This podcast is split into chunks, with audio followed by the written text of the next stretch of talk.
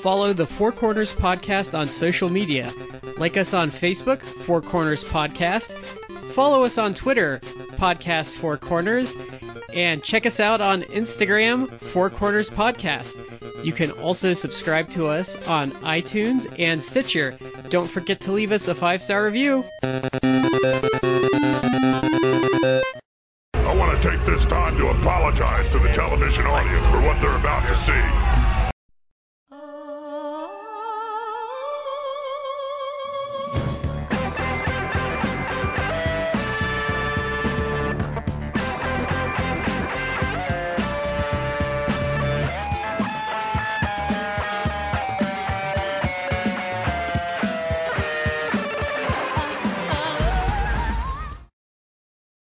Ladies and gentlemen, welcome to the Four Corners Podcast.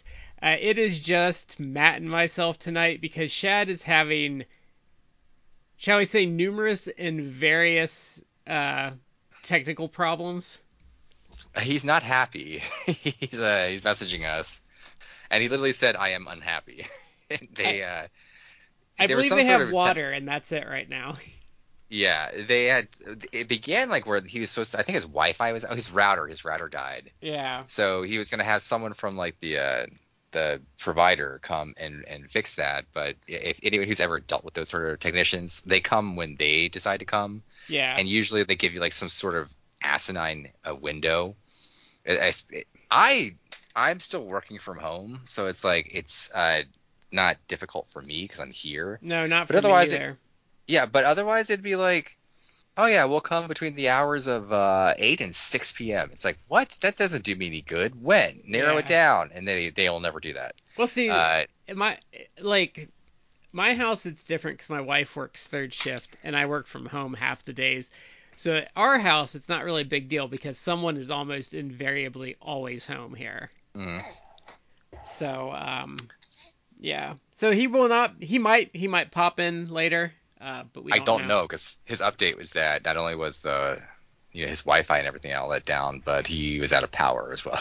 Yeah, and if those damn Velociraptors get out, well then he's just fucked. So yeah. Um. So, uh. So we'll do the the you know introductory uh shilling of said products. So Collar and Elbow, uh, the wrestling brand T-shirts. I haven't actually seen any of their new stuff lately. But I will say the big positive is if you order from them, you'll actually get it, unlike Pro Wrestling Tees. Mm-hmm. So, uh, yeah, and they're they're good quality stuff. I've I've got quite a few um, that I can't wear because I was buying them when I was fatter, and like I'm kind of like in that stage where X Ls are getting a little too big, but I'm not quite ready for larges. And for some reason, um, everyone's doing stuff small now, but most of my Um, collar and elbow stuff's two X, so it's way too big. I I think the quality of the collar and elbow stuff is still good.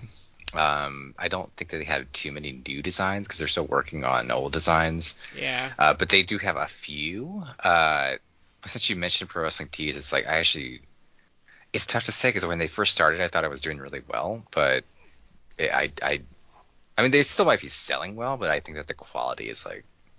Really decreased. I haven't I haven't had any I haven't bought anything from them in a while. I, I just feel like the problem they're having is like with the the thing that sinks a lot of companies, which is they're really successful and they're growing really well, but that's where it gets really tough because managing growth is difficult. Well, people have actually like complained a lot too because uh, obviously they have an A E W connection. Yeah. Uh, but people have been, I, people have been a little bit like uh, unfair, almost to being mean. It's not like it's. I'm not making an editorial comment on that, but people are saying like the at like actual live events, uh, they only A E W like doesn't have the merch level that they should. I, I think uh, even like, Justin just complained about that. Yeah, and the reason I say like people being unfair is because I think uh, one of the Bucks.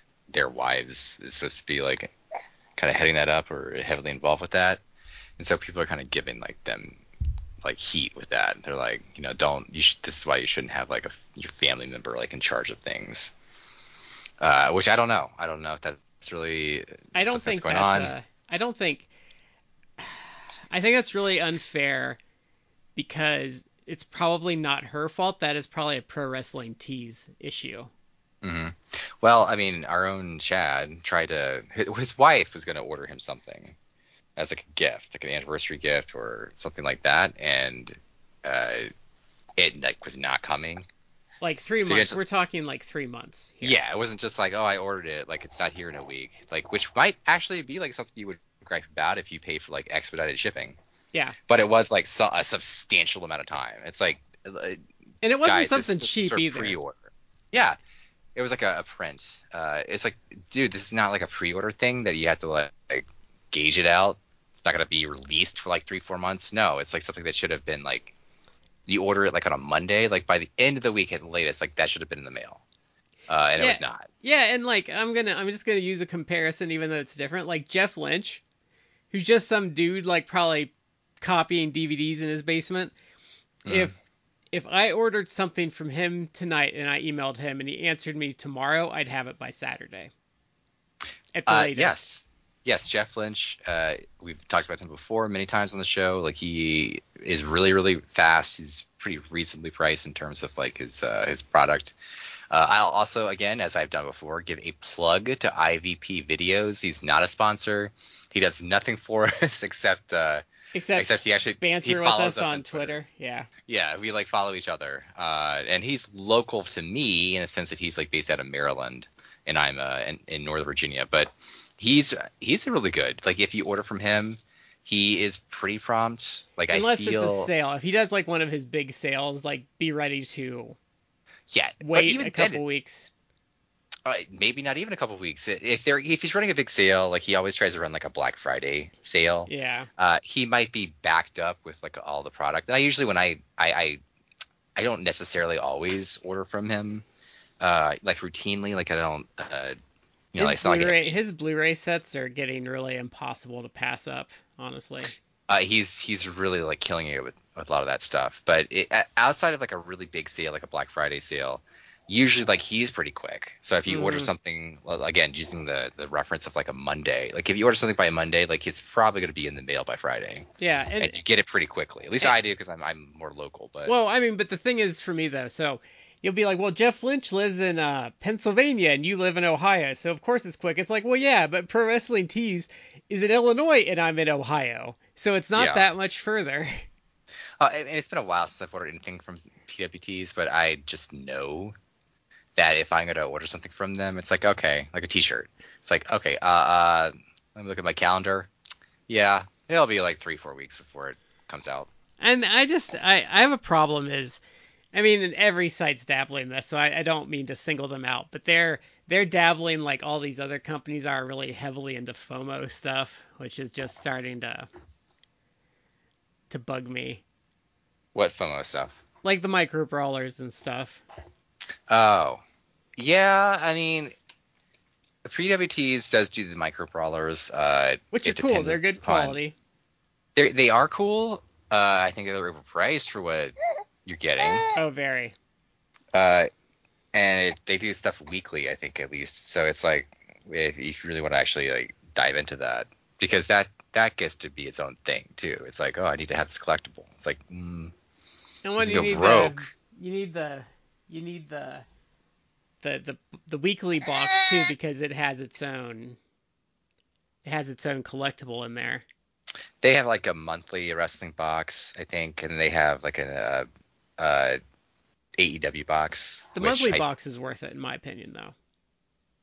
Uh, it's yeah. I mean, in fairness, those those boxes are reasonably cheap. Because they're what, like uh, thirty bucks?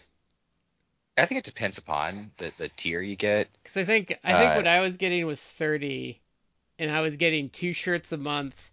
Um, an autograph, a micro brawler, and a couple of like tchotchke-y things. Mm-hmm. And I've I never I, I quit doing it just because what invariably happens with those boxes is even if I'm enjoying it, I um I just don't have room for the, all the stuff. Yeah, I mean, I that's one of the things I don't really collect like I used to, uh, different things, uh, which we're gonna talk about like. some of the things I do still collect, but yeah, uh, I don't really collect that many things. But one one thing I do have is like a collection of, it's basically like T-shirts. Uh, sometimes they're like pop culture T-shirts. A lot of them, like, much of them are wrestling T-shirts. But I'm at the point now where it's like I'm essentially in the process of I'm gonna have to like purge some of them. Yeah. Some of the older T-shirts are gonna have to like go uh, to make room for any any new T-shirts I get.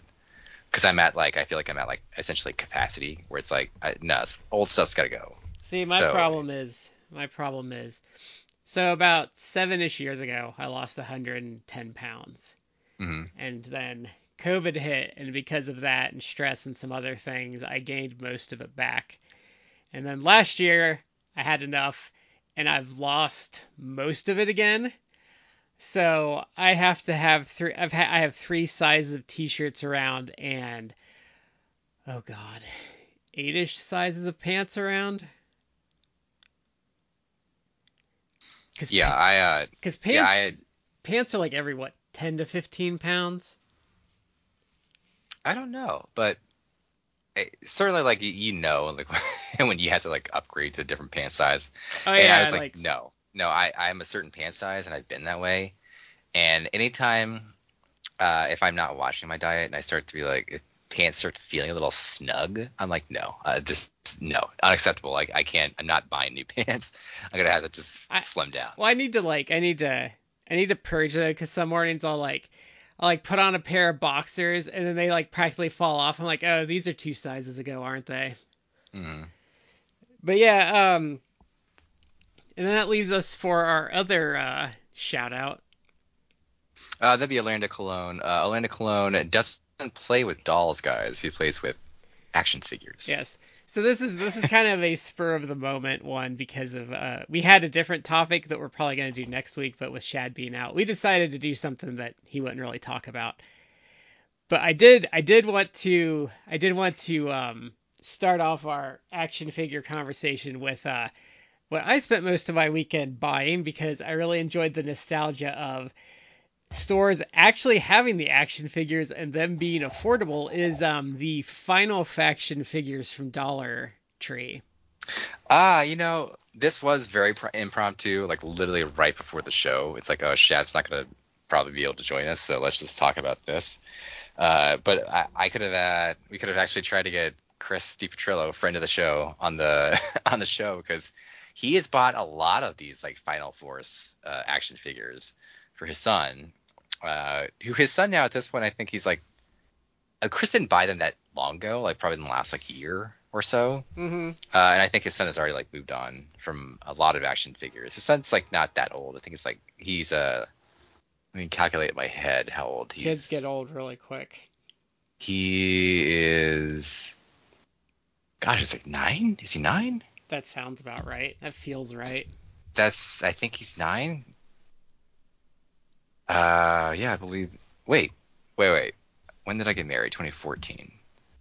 Uh, and he, his son got, was born like twenty fifteen. Okay, no, no, no, I take it back. He's like eight. Uh, anyway, uh, his son is already like moving into like comics and things like that. It's still, I think, you know, there's some, maybe some toys that he's interested in, but not really.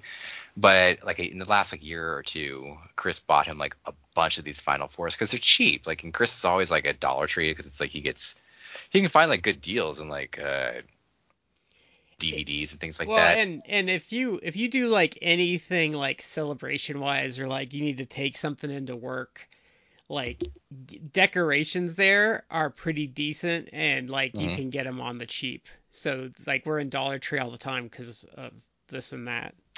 Well, and also, like, Chris uh, oftentimes has, like, awful taste, or what, what, oh, yeah, what that, I, like, consider awful taste in, like, movies. Yeah, uh, that's perfect but, for him. But Chris, in fairness to him, Chris has been beating this drum, and I think there's something quite to this, that Chris has been a proponent of having physical media, like an actual, like, D V D, and he he's hit onto something, because it's like, if you like a show, or you like a movie, you don't have to worry about it just disappearing off your streaming platform and never yeah, to be seen again. That just happened to me like two weeks ago. Oh yeah, there's a I don't know I forget what like franchise or something it was, but it, someone is complaining about how it's getting removed from, it's like a franchise. It's like, there's like more of one of this, like more than one movie or more than one series or whatever. But it's being taken off one of the one of the streaming platforms, and they've already said people, oh yeah, it's gonna like completely disappear. And some people are like, well, I bought the movie, like I bought it, like they they gave me that option, I bought the movie, and they're like, nope, that's gonna disappear too. Who cares if you bought it? That's ridiculous. Yeah, that's totally ridiculous. So I he is onto something about having an actual like physical media that a streaming platform can't take away from you. They can't edit it or things like that. So he's he's always like at Dollar Tree, like buying stuff. People, yeah. We have a, I have a group chat with him, a couple other guys like Dames, a friend of the show, Damian Gonzalez, uh, talking about like the the products that Chris is always talking about, the products he's buying. But Dollar Tree, is it Dollar Tree, right? Not yeah, Dollar Tree. It's Super it's in Dollar the, or Dollar. Well, no, so dollar. there is there's Family Dollar. Family Dollar is just like a grocery store though, like a, mm. like a, it's it's it's your name brand stuff. It might be a little cheaper, but it's name brand. Dollar mm. Tree is like. Everything is like a dollar or less. And then there's Dollar General, which is a different company. And um, there might be different ones regionally, like in Virginia than Ohio, but those are the three we have. Um, so these are, these are, they're pretty decent. Like, I mean, they're like five points of articulation, but they're all like a dollar twenty-five. Mm-hmm. And they have, like, they're kind of like the old G I. Joes, like, in, like, spirit, but then they have, like, do you remember the old Marvel trading cards with, like, the, where they had, like, ratings on the back of them? Hmm. I, have I seen these? I, I like, I'm never in a Dollar Tree. Uh, I, I might have seen them once. I, I just actually did some unboxings on my YouTube page for them. Uh, mm. So if you look at Brad Plays eighty-one, I did, I opened a couple of them, but, um, so anyway, they have like, they have like a brief, like, you know, uh, this, this character does this, but then they give them like ratings. So it's like, hey, this is a ninja character. And hey, you know, she's not super strong, but she's really agile and fast, like that sort of thing. But where, mm. where I think it's really cool though, is so, you know, you get the character and they might have a couple of accessories, but then they have just packs of accessories. Like one guy, you can get an exosuit for him, mm. and like they just have like a pack of guns, or it's like, hey, these alien things, um you can get, you know, just weapons for them. And a lot of the aliens are generic, so if like you wanted to build an army, you could do it because everything's one dollar twenty-five. They even have a vehicle that's one dollar twenty-five, and they kind of get really around vehicle. Yeah, but but the way the way they got around it though. Actually, there's two vehicles. You can buy like the basic bare bones vehicle for one dollar twenty-five, and then they have a second pack for one dollar twenty-five where you can buy like the weapons and stuff for it. Mm. That's so, like, clever. So like the figures like have some accessories, but then you can like get more accessories. And what was nice about it is I think I got this weekend about everything but like four or five figures and maybe like three or four of the accessory packs, and I maybe spent twenty-five dollars. That's and that, pretty good. And that's probably, and I'd have to look. I have double digit stuff in here. Well over double digits. Because everything's one dollar twenty-five. I'm looking this up right now. And they're not bad figures at all. They look They're very, very so they look, old school G I. Joe. They look kind of like, in the sense that they are look to be around like the three, three and a half, uh, sorry, three and three fourths inch uh, scale. Uh, they might be a little larger, they may be like four inch, they're, but they like the old inch, school. They, they they look a little bigger than an old G I. Joe. Yeah, so they uh, they're like. They look like that. Uh, uh, Google is telling me that there is like a an animated series. It's, I don't know if that's it's like on YouTube. If you actually, it's mm-hmm. so there. They, there's a comic you can buy if you can find it. But if you buy the character packs, do I have one of their cards near me? They have a Q R code on the back of the packages. It's like, hey, you can watch the cartoon. They look like they have less articulation they're just than they're, the old school judges. No, they're your standard five points. They don't have like the the arms don't bend. They just have like the shoulder and the hip and the, the head mm. articulation. Yeah, that's one of the things I like about uh, like W W E Elites, that brand versus the W W E basic figures, is that the Elites have like more articulation. I, I'm a big fan of articulation, but well, and the, the, uh, the sad thing is um, they stand better than the Marvel Legends figures do. They're probably weighted better too. Well, like I mean, but like even for a dollar twenty-five, like um, I got one and his leg was a little jank and he doesn't stand very well, so I just bought him again. But what probably I, the other one that you bought is probably fine. Yeah, but what I like about it is, um, like if I was a kid, these would be totally fine. I'd be totally fine with these, and I think it's really cool that if like you're a very, um, like. very poor family, you could afford to get your kids like something fun and and something that they like isn't like crap. Yeah, they probably sell well too. Yeah, because they're in uh they're in a, an affordable uh store.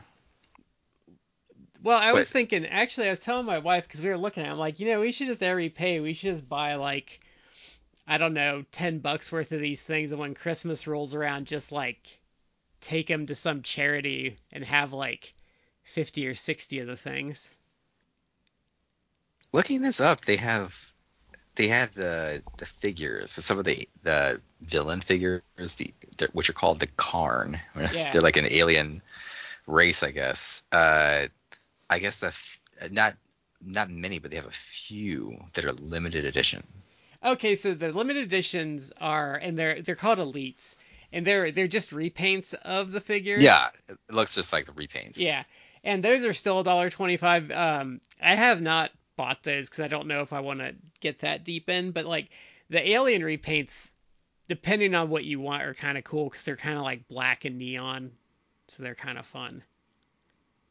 I mean, it looks like they're going for like more than a dollar twenty-five. Some of them are going for like thirteen, fourteen bucks. It's not a lot, but I mean. Oh, if you get if you find them at Dollar Tree, they're just a buck twenty-five.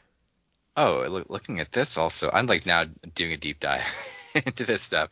It's, uh, I guess there are some that are gold elite versions. So it's like, it looks like the heroes, uh, and they're just like repaints too, but yeah. They're like gold, gold and black. Yeah. Uh, which, I mean, at least for the alien figures, uh, especially the villain figures, like I, I would, I'd be fine with that because it's almost like you're getting a new figure. Yeah, and I mean, and and like there's there are a couple of aliens that are like unique characters, but most of the aliens are like, I think one's like a synthoid, one's a brute, one's a drone. Like their army, mm-hmm. their army ones. So like you could go buy like a crap load of the same alien and build an army for like nothing. Yeah, you can do army builders with those. Yeah. Uh, this is cool. Like, uh, again, friend of the show, Chris DiPetrillo, had bought a bunch of them. I forgot about them. His son, uh, Zach, even like had – he's like into, really into comic books. And he mm. he basically, you know, air quote, drew his own comic book, which, you know, I – when I was a child, I like yeah would draw my own comics or things like that. Uh, but he showed it to us once. He's like, look, look what he did. And then he like showed us the comic book. And it was all – I think it was like – a mix of different genre figures. Like maybe you'd have like a Spider-Man mm-hmm. and over here you'd have like a G I Joe character or something. But uh, I think he called, he called it the Final Faction. And I just remember like he had a tagline. It's like at the end, he's like, we are the Final Faction. Like that's uh, unintentionally hilarious, but cold as ice. It's like a really cool name, like tagline. Yeah. You're throwing you should, there. um, if you, if you have a Dollar Tree nearby, you should wander in and take a look at them. Like they're a lot mm-hmm. of fun, and like I said, it's cool that you can like like I got most of the line. I didn't like break the bank. Like for as many of these as if I would have done this with like Marvel Legends, I would have been out three hundred bucks, and probably I I'm probably way underselling that because I have that I've opened, let's see, I have six sitting on my shelf right now that I've opened, so that would have been what, one hundred fifty bucks for Marvel Legends?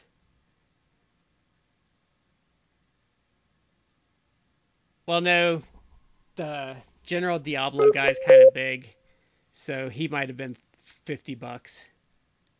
fifty bucks? I mean, I said uh, the General Diablo guy is a little bigger. So he, if if that would have been like a Hasbro.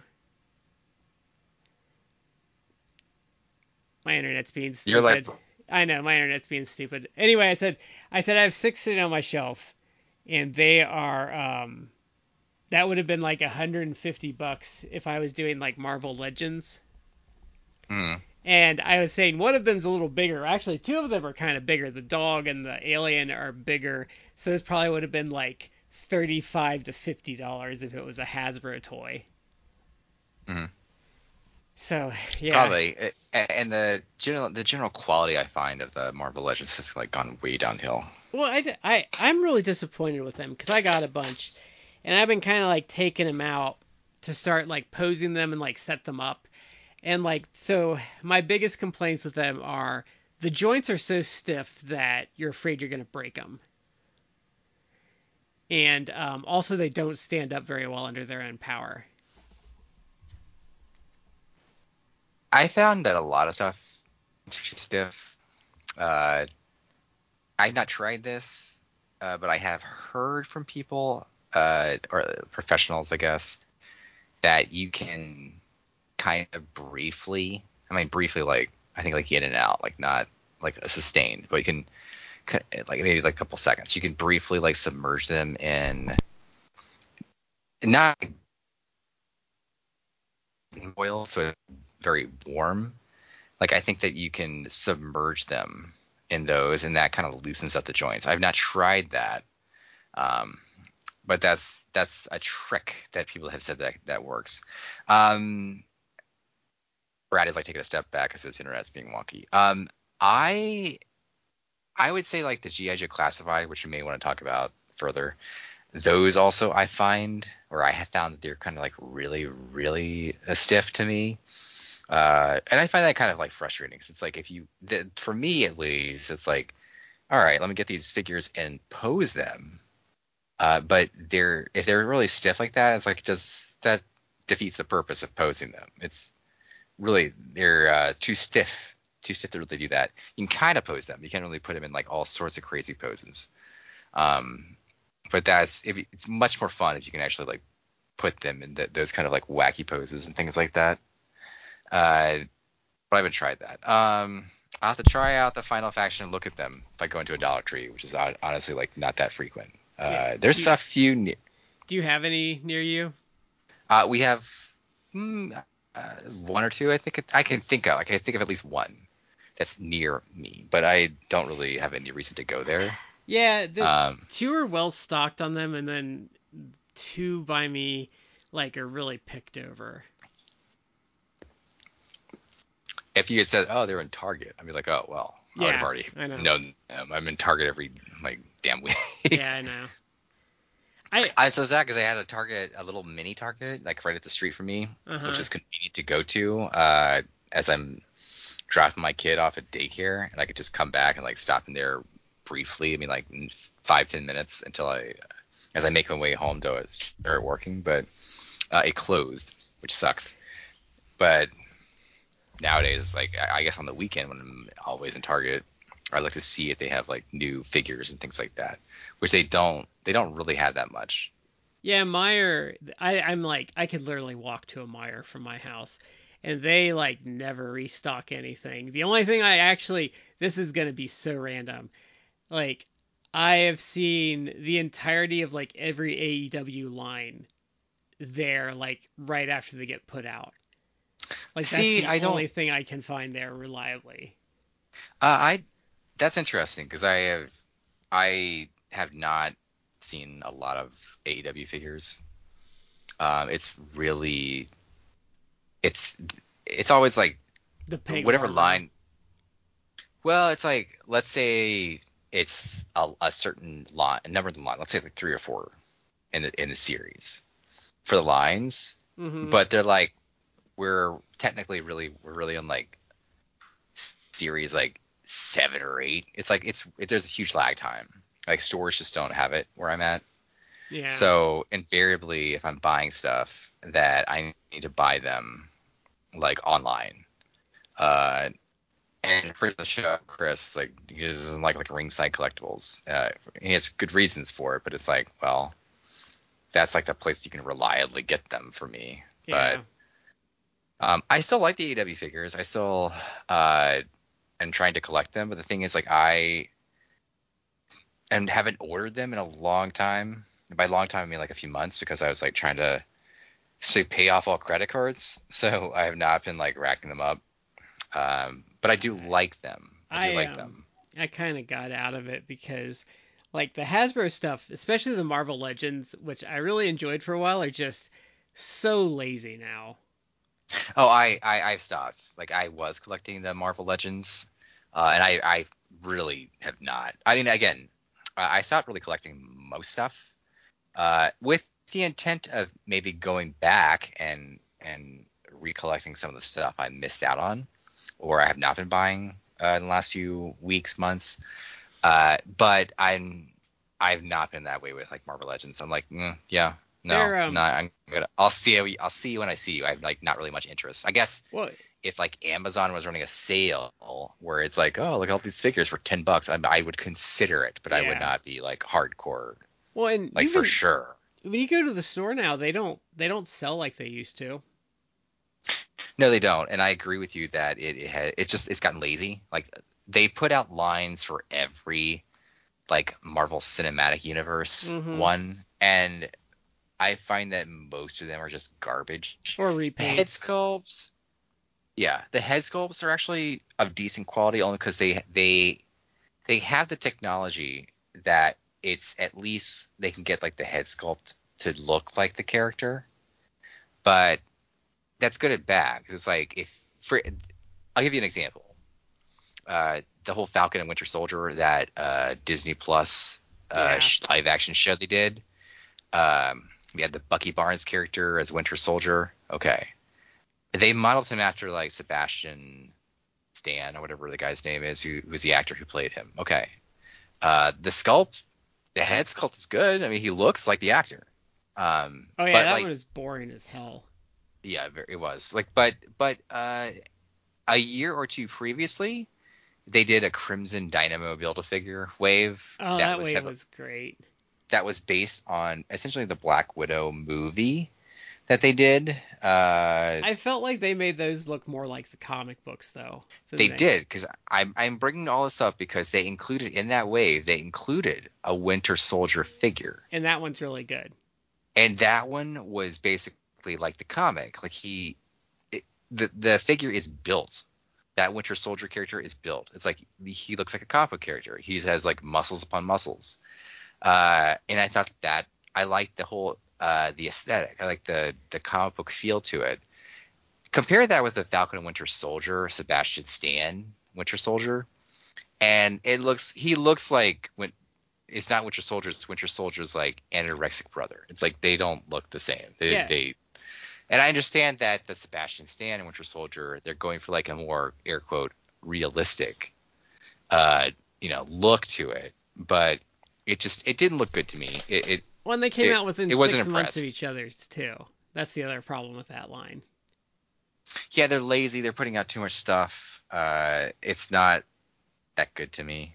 And like the Eternals, like I still see Eternals. Oh, stuff terrible, and... terrible. Oh yeah, that was maybe like the worst line they've done. Yeah, and then the new the new packaging doesn't help. But like, then there's Star Wars. Like Star Wars is even worse than than um than uh the Marvel Legends, because it's always like, oh it, look, it's the new wave of stormtroopers. I have no interest in those, like none. They just look like crap. But if people do, like, let me know, because I can go to any Target and there's just worm in the peg. Or on the discount section, unless it's like a main character from the O T, like it's sitting on the pegs. I have no interest in that. I really uh, don't. I my my love of Star Wars is dead. Yeah, I'm really, really not into that. I I mean, and the prequels did a lot of damage, but just they're n- they're never gonna get it right. The prequels have really. Well, it it depends. You mean like the, the prequel series that uh, George Lucas did yeah, back in the, the day? Yeah, the George Lucas prequels. You know what? I thought that I didn't think they were good, but then the The, the new the new sequel trilogy came out, and I'm like, oh, no, the prequels aren't that bad. Well, because I, I, I really don't think that they're that bad. They're just largely they're boring. Um, and they're but not, they're nowhere near. They're not actively bad. They're not. They're not. The storytelling's not well done either. No, it's not. It's and, not. And um, Natalie Portman does not do well. Like, I think she's a good actor, but like when you put her in nothing but green screen, she does not adapt well to that. No.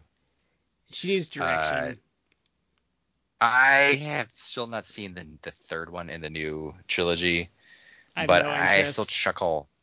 I don't have any interest. I, I have Disney Plus. I, I could have watched that movie at any point. Literally any day, I could have started watching it. Like in the last like two, three years, whenever it like got put up on Disney Plus, I, I haven't. I have, I have no interest. J J Abrams can't save that. That's why I don't care. I don't, but it had like such bad. Uh, it has such bad dialogue. Like I still chuckle because every now and again, people will post on like Twitter or something like social media. People will post on that about like I still they'll go I still can't believe we got this dialogue, and it was like uh. the Isaac character, Poe Dameron, was like where he just goes, somehow the Emperor came back. And it's like, what? What? And it's just like, it's so like he's trying to be like none of it's none of it's dramatic. None of it, it's just dumb. That's the thing. That, this is like, this is the thing that bothers me. I mean, we we should get Tim, our friend Tim, on yeah. the the horn, but because he would have a lot to say about Star Wars. But I. The thing that bothers me, and maybe this is, is this like just a millennial thing, like a Gen Z, like it's, you know, I wouldn't say millennial, a, a Gen Z maybe. It's like they think things are way more dramatic than they actually are. It's like this is not dramatic, it's dumb. I have like, no idea. It, like Poe Dameron went there, oh, the Emperor came back, and it's supposed to, are you supposed to be like dun dun dun? I, you know what I think the problem? Are you supposed to be like gasp? Oh my god. You know what I think Emperor. The problem is is um. And I mean, as much as I like the early Marvel movies, they've largely been the culprit of like spreading this out everywhere. But that that like Marvel quippiness that was so popular that they did a good job of for a while is like infected everything, and now they don't know how to turn the funny off. Like a good a good example is, I know you haven't seen it, but Love and Thunder. Like when Jane Foster has like cancer, and they reveal that, they can't even stop with the funny for five seconds. Uh, it's like, I have cancer, then I, something happens like, waka, waka, waka. It's like, oh my gosh. I have not seen that. I have actually little interest in seeing that. Christian Bale is totally uh, wasted in that.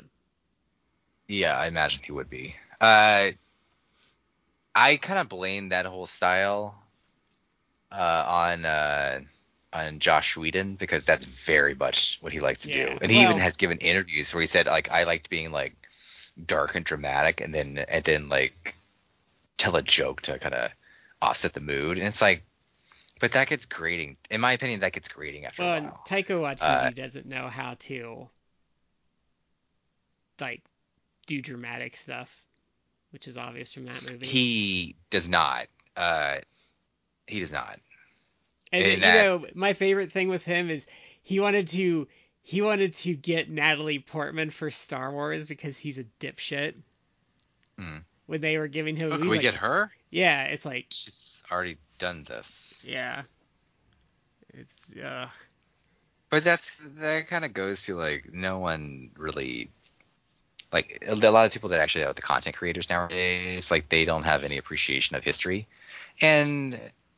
I know, like, our friend Tim has talked about this before. It's like, I'm not asking for a lot. I'm just asking for, if you're going to, for example, you're going to do a Star Wars movie. Like, I, I don't need you to be, like, a subject matter expert on everything that has been the case with no, Star Wars. He, he and I. But if you're going to do, like, a new, let's say you do a new trilogy. Like, I'm going to do, like, a trilogy about the X-Wing fighters. Like, okay, there was literally an entire series of books about them. So maybe at least just read those, or get, or someone read those for you and give you like a summary, so yeah. that you're not repeating that. Uh, but instead, it's like, oh, I have a great idea for a new trilogy. Um, uh, so the hero's gonna be Wes Antilles, and it's like, okay, we did this, we did this. So what's your new take on this? And they don't have one because they don't know. Yeah, and like um, Tim and Wes I had. T- Tim and I have our, our back and forth about Lord of the Rings, because Tim is very much, you need to stay true true to the source material, and I'm much the more lore. Of a, yeah, and I'm much more of a, as long as you stay like in the spirit of it and it's good, I'm like fine with deviation. And I'll use a great one is Lord of the Rings, because that's the one where I always have like stuff to say about that. And when we talk about that, people will be like, well, the movies left stuff out. And it's like, no one in their right mind gives a fuck about Tom Bombadil. Like, it did not need to be in the movie. Oh, no. I I, I read the books. I like the books. I still don't know what the fuck the, that whole interlude with Tom Bombadil was. Like, I'd leave it out. It's not – it has nothing. Yeah. Or um, even, like, actually, the, the, the stuff with, like, the – The, the the Ennshire stuff that I won't spoil, but that doesn't need to be in an adaptation either. I uh, I like the I've I've not seen every Lord of the Rings product, so I've seen the the trilogy. Uh, I've not seen the Hobbit trilogy. It's bad. I own it on D V D. I'm gonna I'll, Blu-ray. I guess I'll get around to watching it at some point. Um, it's bad because I, they it start they do a lot of it in C G I, so like. It's it's like a decade older. It's a decade newer than The Lord of the Rings, but because they went C G I instead of practical effects, the orcs look a million times worse. Mm. Like everything's C G I related. And it's just, it's really like they tried to like, they tried to pad it out with a Silmarillion and stuff, but it doesn't work because they tried to drag out a children's book into like twelve hours worth of movie, and it doesn't work because you can like if you if you haven't read The Hobbit, you can read The Hobbit in like an afternoon. It's a very light story. Mm-hmm. So no, I I remember like when they were emphasized that they're gonna put out uh, a Hobbit. Like, okay, they're going to redo The Hobbit, because it's been done before, but okay, they're going to do, redo The Hobbit. And then they're like, oh, yeah, it's going to be a trilogy. I'm like, what? It's – no, like, how how are you going to make a trilogy out of, like, a book like that? But – they had to make their money. I don't know, they, they – yeah. I have not seen the new show either. It's, it's um, universally reviled. I've never heard anyone say anything remotely good about it. I have not seen it. I can't really comment. I have uh, heard plots for it, and it's... I've just the biggest complaint I've heard about it is that it's boring. Like, well, no, that they made Galadriel like they didn't understand Galadriel because they took her from being like a magic user to like a sword wielding girl boss type, and then she's just completely unlikable. And that the show, like, nothing happens over however many episodes it was. Like, nothing happens. Yeah, I didn't like it. I, I know it's, uh, I, I've seen a couple people that uh, I don't really like on, on, like, social media or Twitter. Uh, like, personalities, not, like, people I know in my personal life or anything like that. Like, and they're, like, raving about it. Like, oh, my God. Like, bone chilling. It's so good. And I'm like... Are they shill? If, are they, like, shill access media types? Not necessarily shills, but there are people that it's like, okay, I so don't respect your opinion that if you're like gushing about it, it must not be that good.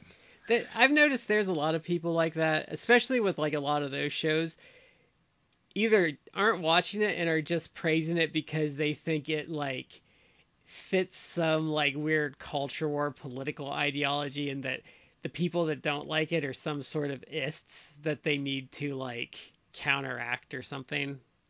Mm-hmm. And like sometimes it's like, well, that does happen with certain things um, because I've seen it happen. But sometimes something just sucks and people don't like it. Mm. But I knew, I knew like, but with with that, you knew it sucked from the, before it even hit the air because they they only could get the rights to like some appendices, and they were doing stuff at like the end of the Second Age, and it's like that's. That's like even just reading the basic stuff. It's like that that stuff's boring. We know what happened there. We don't care about like, you know, like they're really big because they don't want to make anything new. They want to like all these companies want to do like prequels and stuff. And I'm just over it. It's like I don't I don't need a movie about a story that I know the ending of already. Well, we've kind of I I've talked this before.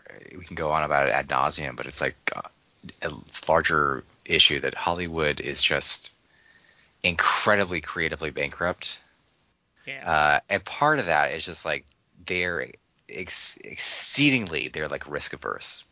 So they want to just either adapt uh, series that are based on existing properties, or they want just sequels, sequels to stuff, or it has to have some sort of connection with something you already are familiar with. Yeah, or uh, but because because they want the easy money, they don't want to have to actually like yeah, do the hard then, work. Then you get these mm-hmm. cynical nostalgia bait movies where then they shit all over the the old character because they want to keep the series going, but they know they can't use the original characters because those actors are ancient, so they're trying to like cram in their new vision of the character that doesn't go over well because um, they don't write like characters anymore. Well, well, it's also like they they um they're doing a really like they they hire people for the cheap, I imagine. Well, I mean, that's what that whole writer strike's about, is they well yeah they hire people, but it's also like, I want to do my own take on things, and it's like they put they have no respect for uh the source material. Yeah, when you see so they um, put out a really shitty version. Yeah, when you see we updated it for modern audiences, it's like, oh, so you made it suck. Yeah, because we were, I was talking about that with um I think it was Shad, you were gone that week, but I was talking about how, you know, and you, you're in the same boat. We grew up in the eighties. And, mm. um, you know, there's some weird stuff in old cartoons. And I was telling him, like, you know, there was, like, you know, the like the old goofy cartoons, like, people were smoking. I'm just like, I asked my mom about it because, you know, I didn't really know a ton of smokers growing up. Like, hey, why are all these people smoking? And, you know, it was like, well, you know, a lot of people smoked before we knew it was bad for you. And, like, they want, they get, like, especially with like disclaimers and stuff, because it's just like, oh, hey, this thing from like twenty years ago might not have some, you know, might lack some social norms. It's like, kid can ask their parents for like stuff that's maybe not uber appropriate now or a little like weird in like hindsight. Yeah. And it's just, I don't, and like when they say like update for modern audiences, like, well, no, people don't. People don't want that. I think people are just tired of it. Like, I think Indiana Jones, like, people took one look at that and saw, like, old everyone, or just like, no, I don't need this. the the most recent, I, I saw an article today, actually, about the most recent Indiana Jones. And the literally, I, they weren't quite being completely uh, uh, whitewashing things, but they were like, oh, Indiana Jones is finally like broke even and made back its money. And it's like, whoa, no, it has not. Worldwide, I guess it's because worldwide uh, it passed like the three hundred million dollars mark. That's not even, uh, they, they did that, an update on the budget and it's like in the four hundreds now. It, exactly. Like it's, it's based on like the idea that it, it, the budget was only like three hundred. So it's like, oh, they, they made back their production budget, which is like, that itself is very uh, that's arguable, highly arguable. And they don't, um, they don't get. Even if it's true, like you, the, you, what about the marketing budget? Like it's this is going to lose money. And you don't, and you don't, um, you don't get every dollar that it makes, like because you mm. have to split it with theaters. So if they made a, if they made three hundred million, and I think they get less overseas, like they only made probably one hundred fifty off of that three hundred. So they have to make even more. And frankly, um, and this is the other thing like that you ran into with The Little Mermaid, where people are trying to take these little moral victories from it, or with um, Elemental, because Disney has a lot of apologists for some reason. But it's like, no, they didn't make the they didn't make Indiana Jones to break even. Like even if even if you're in your bullshit world, it broke even. They made that movie to make billions of dollars and to like usher in a new wave of merchandising, not to break even or make yeah. a couple of bucks. Like, so it is a failure. Looking at um, I'm on Box Office Mojo. uh Indiana Jones has made one hundred forty-five, I'm rounding down, uh one hundred forty-five mil, uh, million just here domestically. Let me look at worldwide. Okay, worldwide three oh five. It's like it's that's a disaster. It almost certainly cost them way, way, way more. Let me look at. Uh, I bet you it cost them four hundred fifty million to get, because they had to do all sorts of reshoots. Let me look at Little Mermaid. Little Mermaid, two hundred ninety-four million domestic, five hundred fifty-four uh, worldwide. Uh, I I don't think it's going to make money. Now, no, part of that is because it, um, that that costs like two hundred fifty million to make. In fairness, it's like there's no. I would say there's no good reason why these movies should be should be costing as much as they do. Like it, we should not be in a position where Little Mermaid, uh, when it's all said and done, uh, at the box office, is going to make like six hundred million. And again, let, let's play the game where like we're assuming every dollar of that is going to go to the studio. It, it should have to be in a position where it make it makes six hundred million worldwide, and uh, oh, it, it's a big money loser. Yeah. Like I, back in the day, like if you would if you went back like even like, like twenty, thirty years and a movie made six hundred million, it'd be like, "Oh, that's that movie made money. It's like a big success." It's like maybe it should have been if like your total cost of everything was like fifty million, yeah, which it used to be back in the day. And I mean, let me look up something else. And like uh, I think Indiana Jones had to make almost a billion to break even. Yeah, not going to do it. Uh, in comparison, Uh, Spider-Man Across the Spider-Verse, the animated movie, three hundred sixty-nine million domestic, six hundred sixty-four worldwide. Like that probably has already made money. Uh, well, look here's at um, the thing. Look at Sound of Freedom. It's made like I think it's gonna make one hundred million domestic, and it costs fourteen million to make. Yeah, there's a lot of controversy with that. Uh, people trying to. There's, there's an article. Th- there's a lot of. There's a lot of, well, okay, there's a couple things. There's a lot of big Hollywood shills that are crapping on it because it's it's being successful outside the system. But it's also because politics have, like, polluted a bunch of people's minds. And if you actually even bother, which a lot of those people don't, to look at it, it's an apolitical movie. And you've even had people on its marketing team saying, like, hey, no, we wanted to talk to everyone about this, and only a, a certain subset of the political culture would actually give us the time of day, so sorry, we tried. Yeah, it's being coded as like right wing, which is like I I don't really know much about the movie at all. Uh, other about, than this it's the about, story. Yeah. The story is about like an anti-child it, I think it's like based on a true story about a guy who yeah, was breaking up based. an international sex child sex trafficking thing. And so, of course, like that's really being branded as like, oh, it's QAnon. It's like, eh, eh, I don't know anything about that. I don't know that it is. It doesn't seem to be. I highly doubt that a it's movie of this sort like would I've be seen, like. I've seen people from pretty much every political spectrum that's seen it say it's not political. All I know is a major outlet like Bloomberg or something like that. Maybe it wasn't Bloomberg, but it was it was a major outlet. They published an article Where, it's, where the guy was arguing that. It's like, oh, it's a big QAnon movie. It's oh, it's so probably Rolling hard, Stone. Right.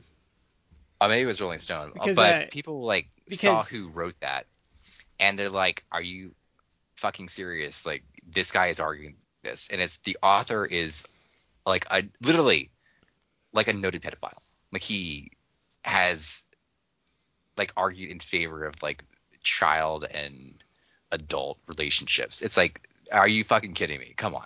Like, this is who you're arguing, like, making this point. Well, it's like, I'm not even taking, like, a political side in this. And then, like, because I haven't seen the movie. I'm probably not going to see the movie. Maybe we could, maybe if it comes out on, like, uh, you know, when it comes out on on demand or something like that. But it's like, you're not you're not making a good argument here.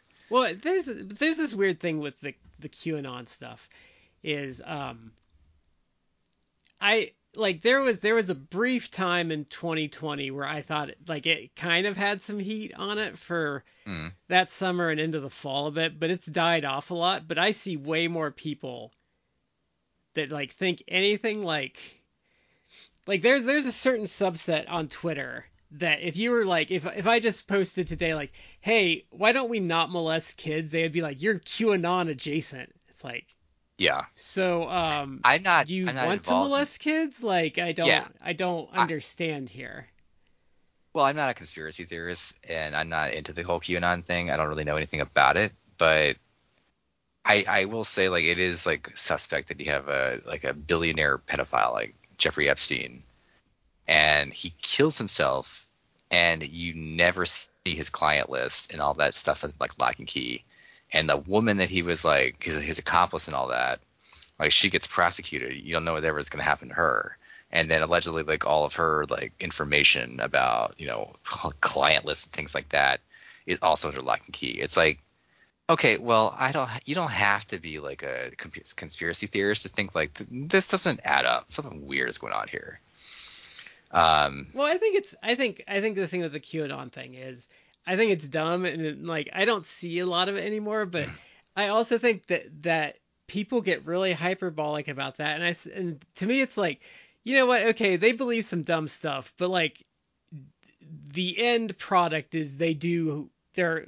They care about an important issue and their heart is in the right place about it, even if they're like, yeah, going cuckoo bananas about it. It's not like the Kennedy assassination. At least like, at least like a lot of times those people are putting the conspiracy stuff aside just to gen- raise general awareness of things like that. So I don't know.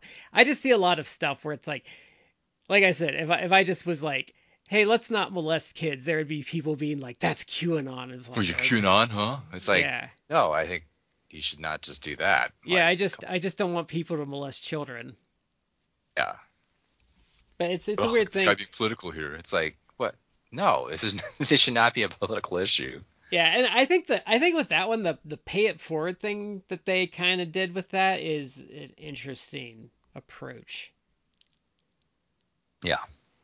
But I mean, I think, but it's, it, that seems to be like, uh, that seems to be like one of those weird, like cultural touchstone movies that's, um, so it's kind of like kept building on itself. Yeah. Oh, and Indy did lose a weekend to Insidious four. Oh, I was actually going to just talk about that because, uh, I, I think I've made this point before, but to the extent that anyone in Hollywood or anyone wants to make like a, a quick and easy buck, churn out horror movies.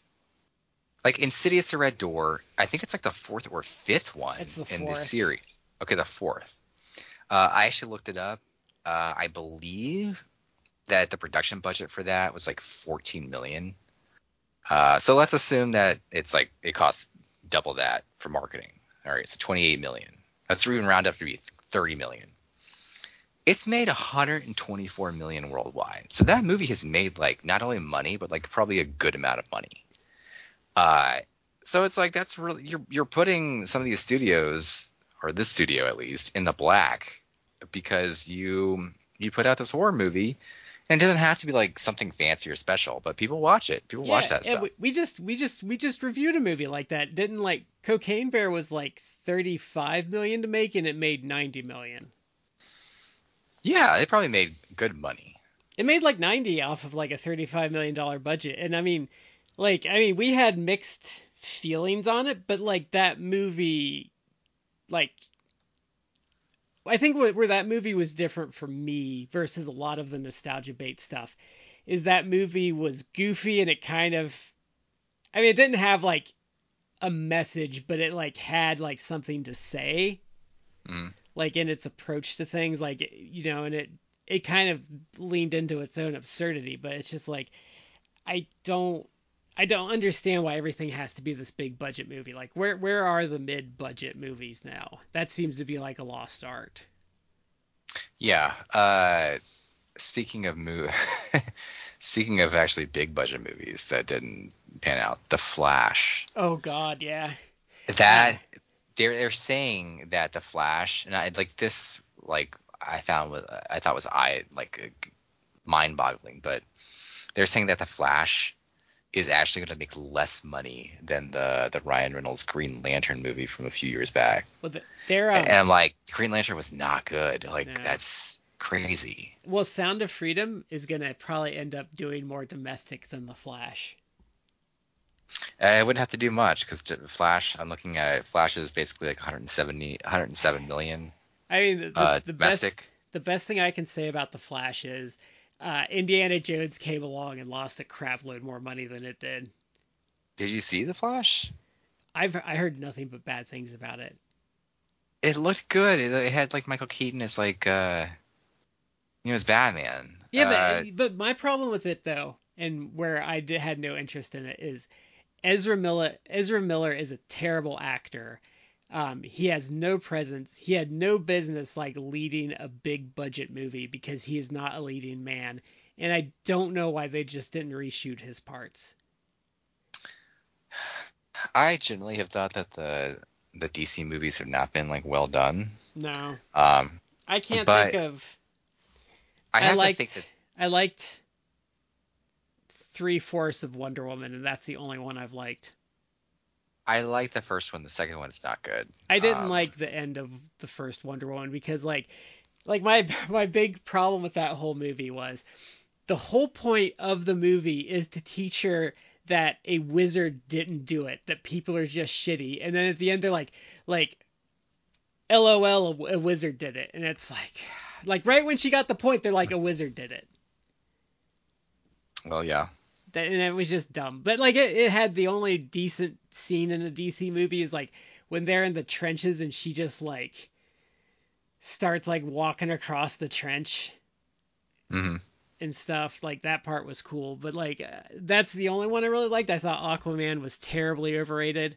Um, Shazam was decent, but it was too long. Um, it was too long, Shad. That's fighting words for Shad. Uh, I thought that Aquaman was fine. But it's basically just like a two hours of uh, Jason Momoa being like, it, like bro, like a bro. My problem with it though is I thought it was, was fine. If it was in the Marvel pantheon, it would be mid to low tier Marvel. Oh, absolutely, it would probably be the lower tier. Uh, but it's fine. It was a fine movie. I thought I I watched it like in the theaters. I thought it was like entertaining enough. I've not seen it since. Uh, and after we, we did, my, I watched it with my wife in the theaters. Uh, and afterwards, my wife was like, "I don't really understand any of that." Like, like yeah, that was my wife's reaction fair, to yeah. it. Um, yeah, but uh, I, I would if Ezra Miller had not been up to their shenanigans, assaulting uh, women, um, molesting children, running um, a cult, uh, probably would have been uh, a little bit better received. But it, I don't know. Now I think Hollywood is. I think Hollywood is about tapped and tapped the well dry with that, uh, with the whole comic book thing. I think it's really starting to drop down steam. Yeah, I think because there's all this talk about like if James Gunn is going to save D C, I'm like, well, no, he's not. Um, he's not. But like, I think, I think the comic book thing, because even like Guardians three was really well regarded, and it didn't really, it made less than the second one, and Marvel wasn't doing that before. So I think I think certain good comic book movies will do good, but the the, the era of slapping Marvel on something and it making six hundred million dollars is over. Yeah, that's true. I think uh, they're doing the Marvels, right? Oh, that's going to fail. People keep saying that's going to do well. I'm like, no, it's not going to do well. They, they they they crammed it full of people from a D-plus series that no one watched. Looks like it's coming out in November. I don't see that doing well. No, it doesn't look um, particularly good. Like, no one knows or cares about Kamala Khan. And, um, I don't, like, they, it just... I, they are going to really... Look, Kamala Khan and the actor and Monica Rambeau, they should just act as if... They should just present it them in the movie. They should present it as if no one has seen the series that either one of them was in. But they won't do, do that. No. They won't do that. But they should act like, oh, you haven't seen that? Who cares? Like, here, reintroduce these characters to you. They won't do that. They'll, they'll probably play like, oh, you, you've seen all these, haven't you? It's like, no, people haven't. And they'll Just probably assume do, that they have not. And they'll probably do, like, trailers like that. It's going to be annoying. I, I, I The T V, the T V's really where Marvel went wrong. The T V, the T V damaged the brand, in my opinion. Because most of the shows other than WandaVision haven't been good. I haven't seen most of them. I saw I saw WandaVision, I saw Falcon and Winter Soldier, and I saw Loki. Uh, I kind of liked WandaVision. WandaVision was good uh, with a bad ending. Um, I thought Falcon and Winter Soldier was, was not good. It was terrible. Loki I did like. Uh, But beyond that, I have not seen the stuff. I liked uh, Hawkeye. People didn't like Hawkeye, but I thought it was okay.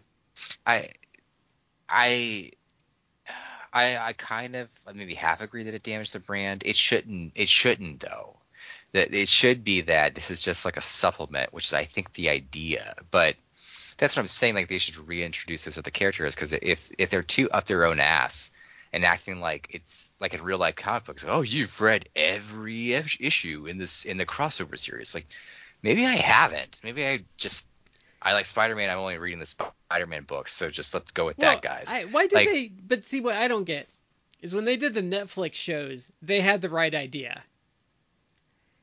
They had, we're going to take this corner of the M U that is never, we're never going to do a movie on these guys because it's too low level, and we're just going to tie them up in their own T V shows. So we're going to take Daredevil, we're going to take, you know, Luke Cage, we're going to take, um, crap, what's Alias's name?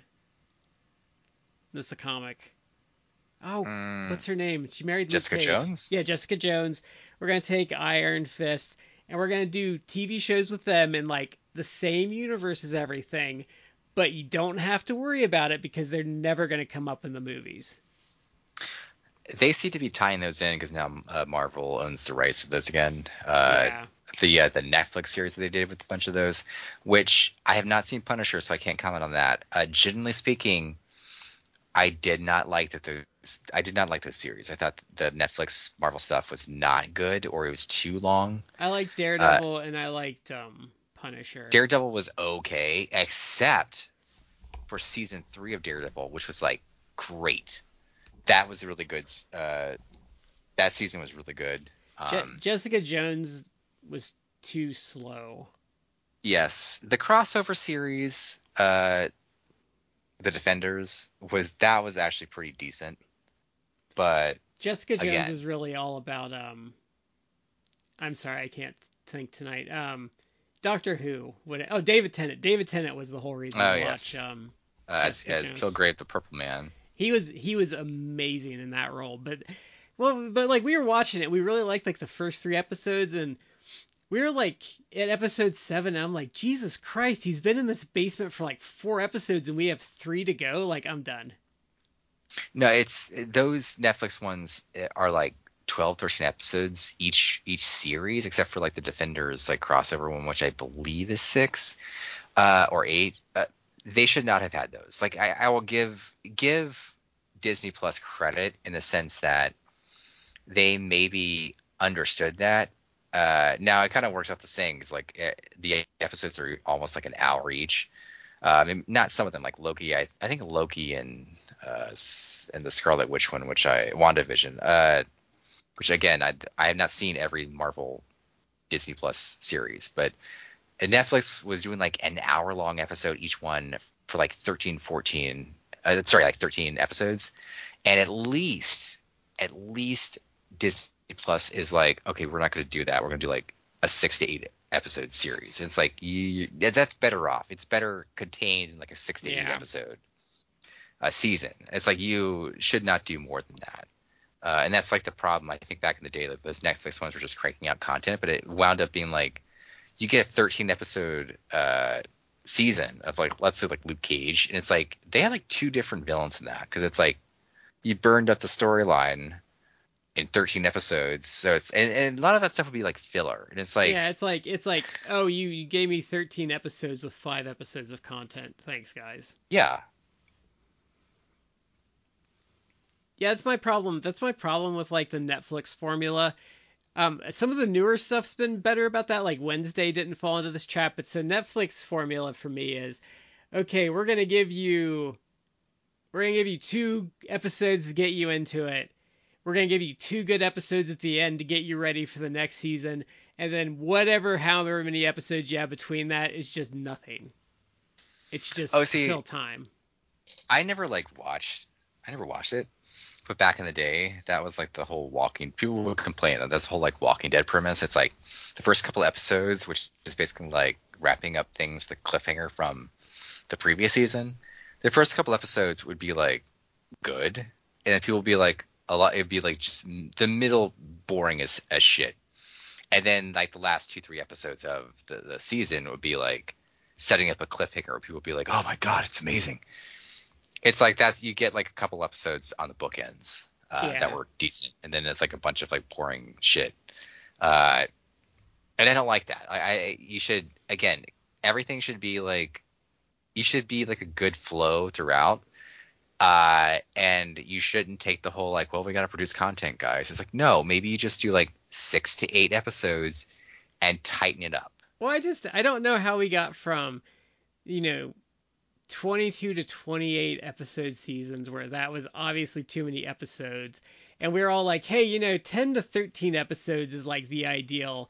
And they even managed to screw that up with not enough I think, like stuff. I think that for, you know, classic network television, twenty-two episodes is fine, because if you're doing network television like that, uh, in a twenty-two episode season, like you can have like an overarching a meta plot. But generally speaking, like you can do a bunch of mini plots. Like every episode can essentially be like a, a self-contained episode, and that's fine. But if you're gonna do like a show, I think for sure, I think like with F X uh, and some of their series on cable, like they they started doing like the thirteen episode uh, season, and I felt that that was good for a while, but then that kind of people started going off the rails with that. So now it's almost like, yeah, I'd rather do like a eight to ten episode series or season. Yeah. Uh, and not they, they do people sometimes they do screw that up. Uh, my wife and I we have like one more episode to go, but my wife and I are watching like The Bear on Hulu. Uh huh. Which have you heard about that? No. Show? Okay. It's it's generally speaking, it's about uh this like he's like a world renowned chef, uh, and his brother commits suicide. Uh, and leaves him like his f- kind of failing uh, restaurant, and it's just like making like uh, essentially uh, the equivalent of like uh, shaved beef. That's like what the. But then at the end of the first season, he has an opportunity to actually like create his own restaurant there, and so he does. And the second season is kind of like all about that him like in the pro the, him and his team like in the process of creating. Mm-hmm. That restaurant, and almost every episode is like a self-contained episode uh, that's about a certain character, and that doesn't I, sound appealing. I really don't like the second season. My wife really doesn't like the second season because it's like what worked in the first season was you see like his family is so dysfunctional, like he's barely holding on. He has like he's dealing with issues of grief from his brother committing suicide. He has all these like conflicting emotions. And the second season is all about like, oh yeah, putting this restaurant together. And like everyone's getting happy and excited about the restaurant and things like, it's like the, the dynamic completely changes. And it does, to me, it doesn't work. It doesn't work at all. Yeah, uh, that's we'll the see worst. How, that's the I'm worst. Not saying it's like awful, but it's also like, this is, I'm not feeling this. That sounds like I don't like when they do that, where it's like the first season gives you like a vibe and then they never go back to that. Mm-mm. Like I hate when they do like um, they kind of get you in. Like I'll use Buffy as a good example, though it kind of waffled back and forth. But like when they when they when they lure you in with like a kind of a quippy, lighthearted like action adventure show with some comedy in it. But then when they mm. darken it up and they never like undarken it, and it's like, but but where's my fun like happy adventure show, not angst? Yeah, like that's where I, I get lost with some of that stuff, and I just I don't know I struggle with a lot of modern series just in general, like because I don't know a lot of stuff doesn't resonate with me as much now. I think because they make all their characters so unlikable now, and they think that's like interesting, and it's like, eh. I don't. Who? And, like, I, I think I think my problem with a lot of modern stuff is they make like the main character unlikable. Oh, oh God, yes. Uh, Shonda Rhimes is like really, really bad about that. Why she Have you kill... ever seen any of her? And she's serious. She has no creativity. Like her idea of like, of like a cliffhanger is just killing someone. And no one's ever it, allowed to have, like, a happy ending. Uh, everyone, it, her characters are all, like, incredibly morally compromised. Uh, there, there, it's, it's based on a real-life person, but have you ever heard, like, the, the, uh, the air quote millionaire German heiress Anna something. She's like actually like Russian, but she passed herself off as like a German heiress or something I, like that. I watched the preview to that, and the accent was so bad I couldn't do it. Um, it's it's a show about that on Netflix, uh, and like halfway through it, I'm like, this seems like so familiar. Like wh- who who who did this series? And I looked it up, and it's Shonda Rhimes, and it's like, oh my god, because it has so many of her tropes in it, and the including to the very end. Like, this is a it's based on a real life story, but this woman like went to prison because she defrauded people, like horribly defrauded people, and was just a total bag of shit. Did the, and um, at the did the show like the, whitewash her? It did whitewash her. At the end, the characters that should be like, yeah, you're a piece of shit, like fuck you, I'm glad you're in jail. The character's like, you know what? You're a good person. You don't deserve this. And it's like, what? No, no, no, no, no. Like that. that but that's every Shonda Rhimes show. It's like well, people do that. terrible things, terrible, terrible, terrible things to people, and they get told, "Oh, you're a great person." Actually, it's like, they, no, they're not. They did that in that. They did that in WandaVision, and I'm still mad about that. And it makes uh, me the, not the, like Monica Rambeau. Like, she tortured those people for months, and she's like, they'll never know what you gave up for them. It's like, fuck you. Like, yeah, I gave up for them. She literally enslaved them. And it, it basically it says it, uh, or at least heavily implies that, that they were all like trapped there under the, like against their will and forced to live out this fantasy that Wanda created. She was like mind raping them. And like, she was mind raping them. It was total mind rape. Yes. And, and- Ugh, I, I get so mad about that because I, I like I we were watching that, and I literally I think my wife was shocked because she said that. I'm like, fuck you, like I just yelled that in the living room. It's to the point, if anyone has not seen Doctor Strange two, but she's the villain in Doctor Strange two, and it, it, it does at least be like explain this, like you're no you've done terrible things to people, and like you're still doing terrible things. You're like killing people and and destroying things, all because like you're obsessed with making your fantasy children real. Like yeah. It's she's mentally ill, and it's like at least like Doctor Strange is like, you're mentally ill, and when she, she finally uh it gets through to her, like it, it, things change, but still it's it's and like why was the hammer horrible. guy a villain in or an antagonist in WandaVision? Oh, he wasn't. Well, they I mean, he was, like he but was. I mean, he, he yeah, shouldn't yeah. have been. Yeah, I don't. I don't. There was something else I watched recently where like the bad guy was like, but they're not like really the bad guy. Mm-hmm. Now I will say, um, it was a positive experience, and I look forward to season two, or they'll probably screw it up. But um, Wednesday was a really strong outing from Netflix because they avoided a lot of that stuff. I haven't seen that yet. And I thought, um, is it Jessie Ortega is her name?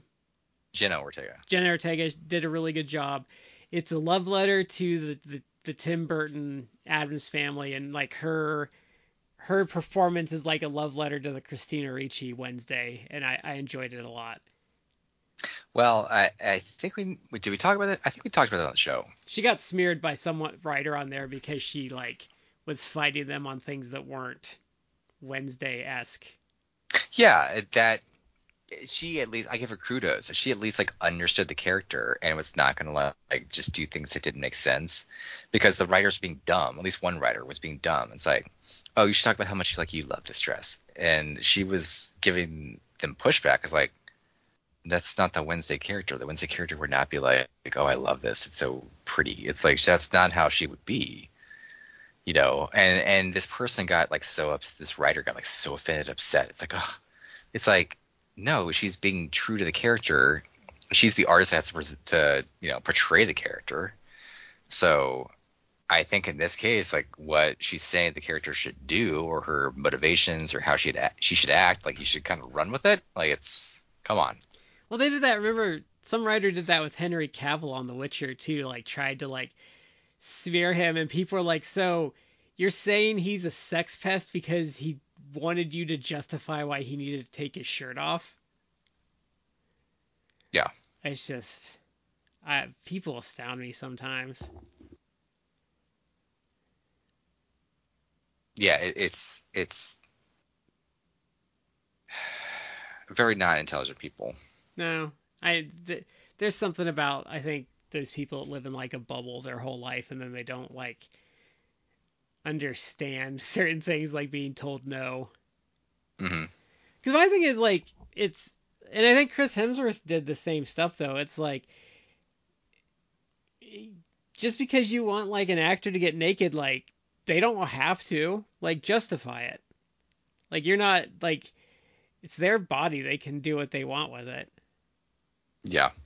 Which, by the way, that's one of the dumbest things I've seen Hollywood do. So a big part of that actor strike is they're trying to tell these actors that they can like, can, like if they, if they do like some random one-off job, that they can take their, their image like as an A I and use it in perpetuity without ever paying them again. And it's like, you really think someone's going to fucking agree to that? Like a person that lives off of their likeness. Mm. Like, is not going to agree to that. Like, you guys are just way... You're, like...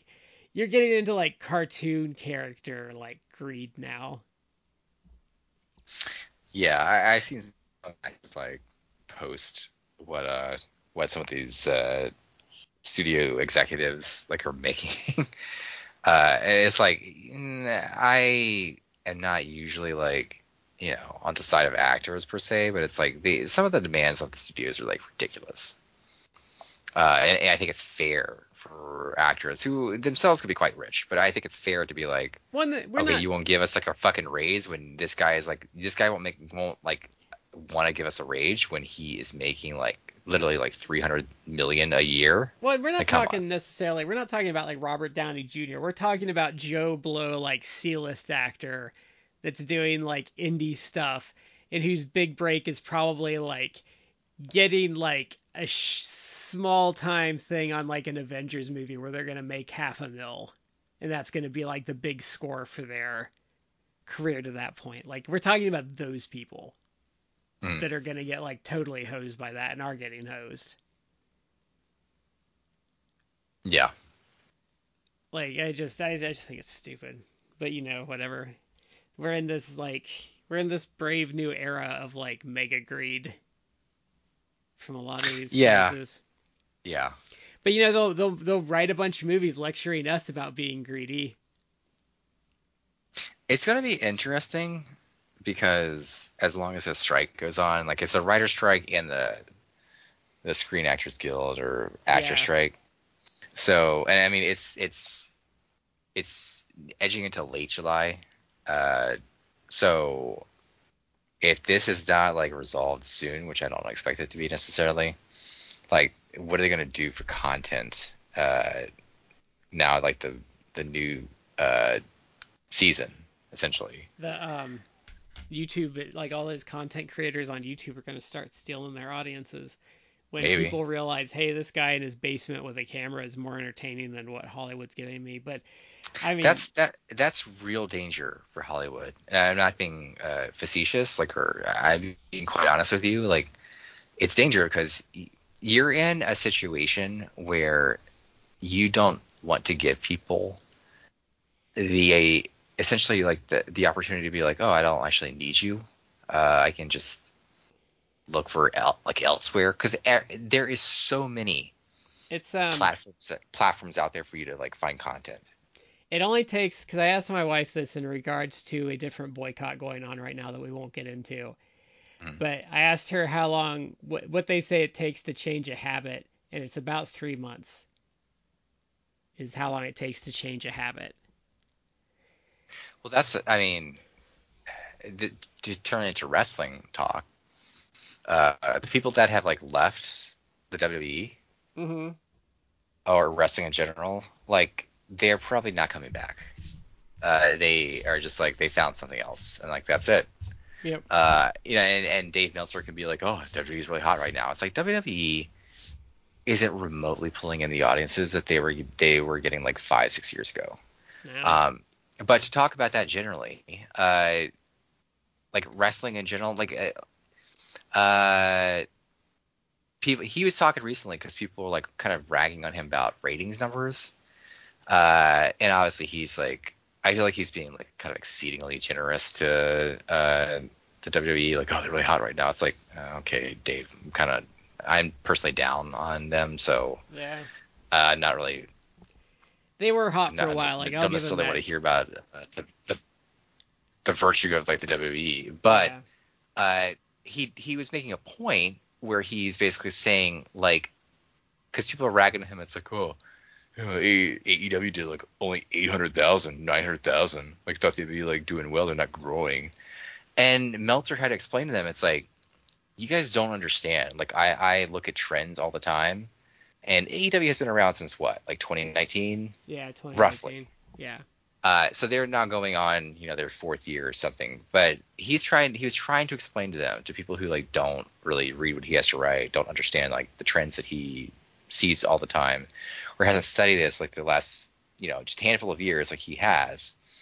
But he was making the argument, it's like, look, like A E W's been around since twenty nineteen. Like, maybe when they first started, they were doing like millions of times, and now they're making like eight hundred, nine hundred thousand, and people are ragging on them. It's like, oh, they're not growing. It's like, like, he's like, no, this is actually quite good. It's still really good. It's strong, because there has been so many other avenues of content, like with YouTube, Twitch, things like that. People streaming stuff on Twitch, uh.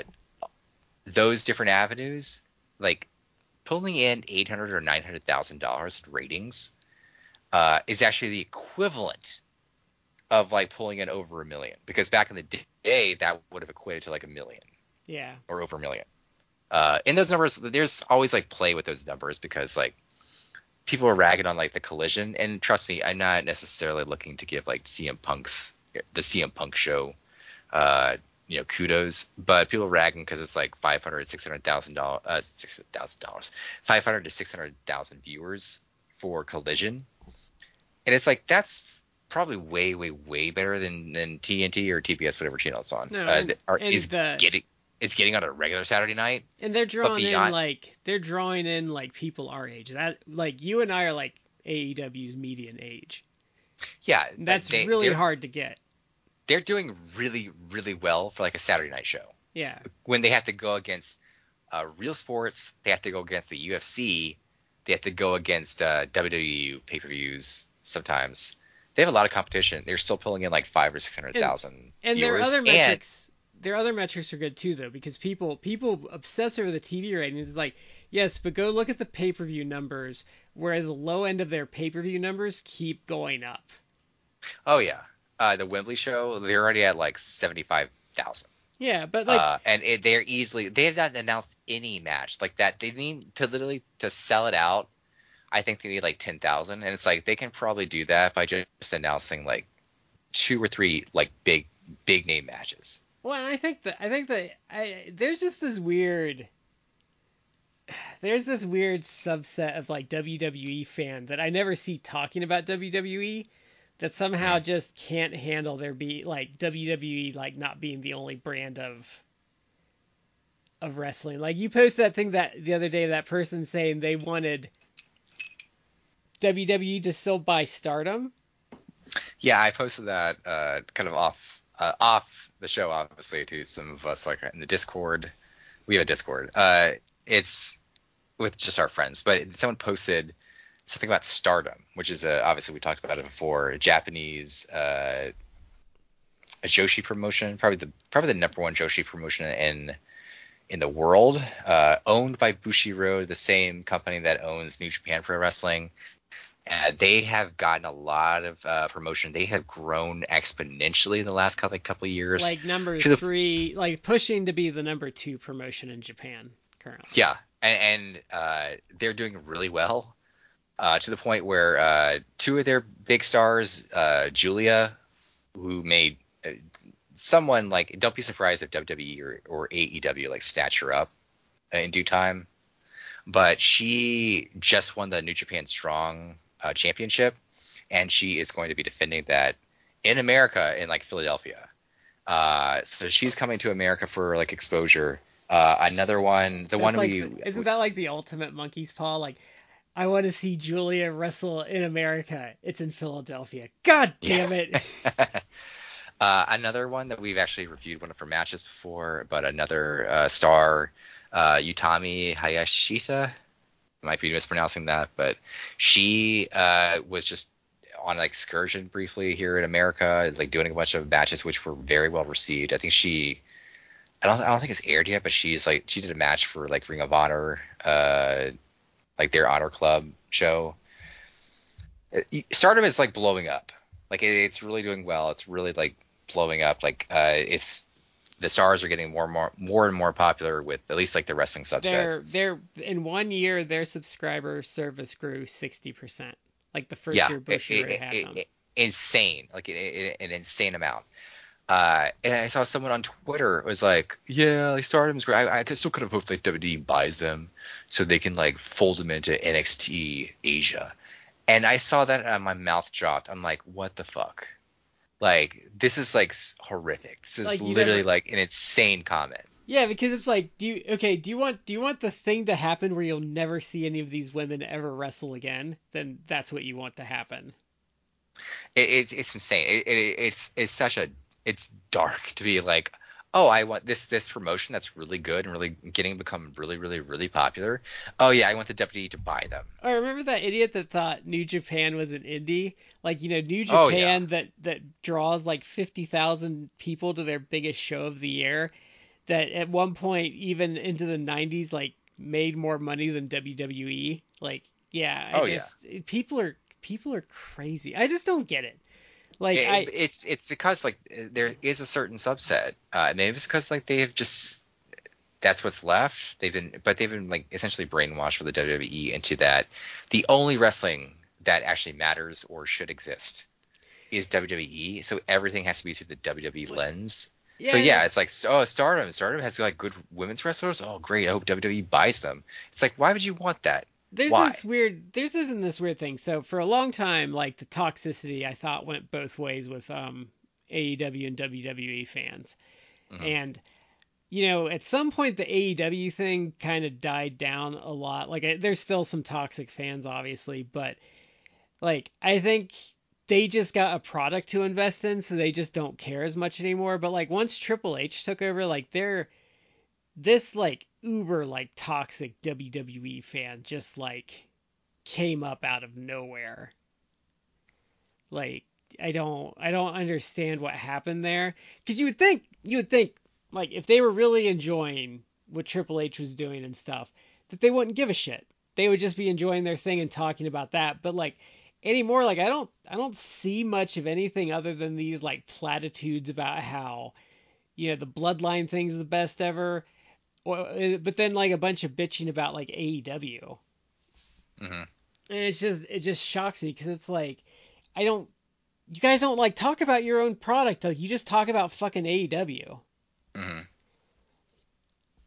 And it's like, you guys obsess over like, like, cause all, and, and I, I think it's really weird because they will, it really gets annoying because they'll hop on stuff and it really just gets annoying because A E W fans are pretty honest about like the shortcomings of the product.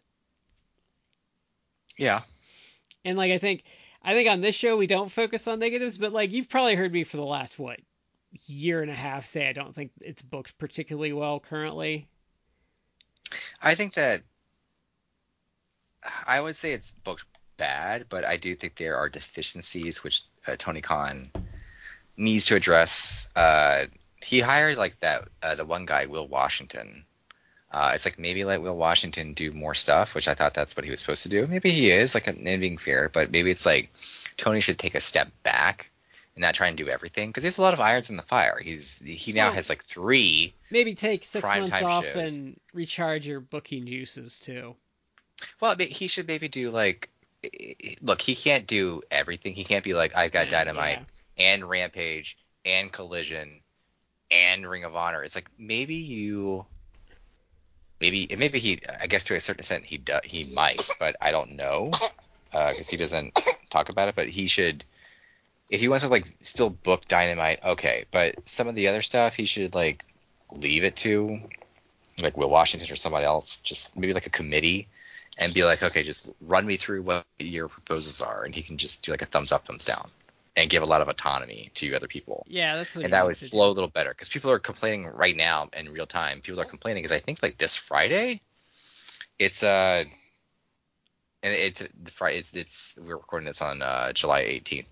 This Friday, I believe, is like the Ring of Honor pay-per-view, and it has like I think a couple matches booked. Wow. And I, and, but he's also he I guess he did a presser today, and he was honest, and it's like, yeah, it hasn't been booked because like some of the things happened, like there we were gonna do like certain directions, or we were doing other things, and like things got conflicted. Like he one of the things he talked about, which is fair, it's supposed to be headlined by uh, the Briscoes versus Claudio, and we can't do that now because uh, Mark Briscoe needs like knee surgery, so. Well, but the problem is, like, the R O H T V's been, like, really aimless, too. Like, nothing happens on the T V. Yeah. But I think I think the other problem they have, and we've complained about that, like, since COVID, they just have too many people on the roster. Yeah. Somebody tried to play a gotcha the other day because they were listing, like, they listed, like, a bunch of uh, talent where it's like, oh, they haven't appeared on T V. But I looked through that list, and it's like, probably like two thirds of the people were like injured, and it's like, oh, well, come on, it's like, oh, you haven't seen Danhausen. It's like, well, Danhausen's injured, so it's like, what, what are you gonna do? Like, he's not gonna show up injured necessarily, unless you're gonna do like some, he's gonna be like a non-wrestler. Like, yeah. it, it, it's weird, but I do understand generally the allegations uh, against like Ring of Honor or A E W. Like, I kind of understand it. I mean, I think it helps them in some extent, though, because I know Miro is being a bitch, but, you know, I think W W E would be better off, like, if they kind of did the A E W thing where it's like, well, we have too many people, so, like, hey, Miro, um, your your program's over. Why don't you just take six months off, and we'll bring you back mm-hmm. with a hot, fresh angle, and you'll be rested up, you'll be healthy, and people won't have seen you six months. Because I think that's part of the problem the, the W W E has is, like, people can't miss you unless you're gone. The only people they let not appear on their T V is their world champions who disappear for months at a time. Weeks to months, yeah. yeah. I'm uh, sorry. I'm looking through like, wrestling Twitter, and I'm I'm laughing because the N X T North American Championship that's still around was won tonight. It is. Uh, It's kind of superfluous, but it was won tonight by none other than Dominic Mysterio. Why is he in N X T? I don't know. They, they're who. It's almost like the brands don't even matter anymore. But well, that, that seems to be where they keep sending like their failures. Like, because I think Johnny Gargano went down there. Um, Apollo Crews was down there for a while. It it does. It, I mean, I wouldn't say that's necessarily about Dominic because they actually are featuring him on the main roster, but it, it, it does seem to be like a ro- where it's like people who would be otherwise main roster that they like don't have anything for. They're like, oh, I'll just ship him down to N X T for a while. It's like, okay, but uh, I'm just laughing because someone mentioned that Dominic Mysterio won the North American Championship. And they're like, oh, another one who finished the story for Cody Rhodes. It's like that's that's really funny, actually. As I, man, I just, anything like, I just, the L A Knight thing I think is, was fun, but I just, I just know they're not going to do anything with him. Yeah. They're just going to, they're just going to stick to their plans, and then they're going to do something with him from like a, a year from now when it's died down a lot, and they're going to be like, well, you know, this didn't work. This is why we don't try stuff. It's like, well, you waited. You waited. Eight months too long. Oh, I don't know. You have to let me know if you uh, if you stop in and get some of those Final Faction guys, though. I'll let you know. Um, I again, I'm trying to like I've been trying to pay off my credit card, so I haven't really bought a lot of figures. I will say the thing that I'm most into now, uh, in trying to catch up on collecting, is the G I. Joe classified figures, because I yeah. feel like they are really, really killing it they're, lately with those figures. They're well, they have Bazooka and Shipwreck, and they have like some staples coming out soon. But I feel like they're, I mean, this is this small time complaint, this really small time complaint. But they're mm. doing the Hasbro thing that I hate, where there was nothing for a while, and then I feel like they're just spewing like tons. They of... They are. you know, every week it's like a new pre-order, and it's like I cannot keep up, guys. Like I actually, I, I looked and I, I counted, uh, and I'm not, I'm way behind on the pre-order stuff. Uh, I'm sure I'll be able to get them somehow, uh, but because some stuff on like Hasbro Pulse, it's like it's uh it's sold out, so you have to go through uh. you know, Amazon or Big Bad Toy Store. Well, the good thing about Amazon is Amazon you don't have to pay for it until it comes out, at least. Yeah. And but they usually I, uh, give you the cheapest price it was while you're waiting. Uh, but I, I counted up, and I think I'm at like sixteen uh, pre-order figures Ooh. that I need to, to get.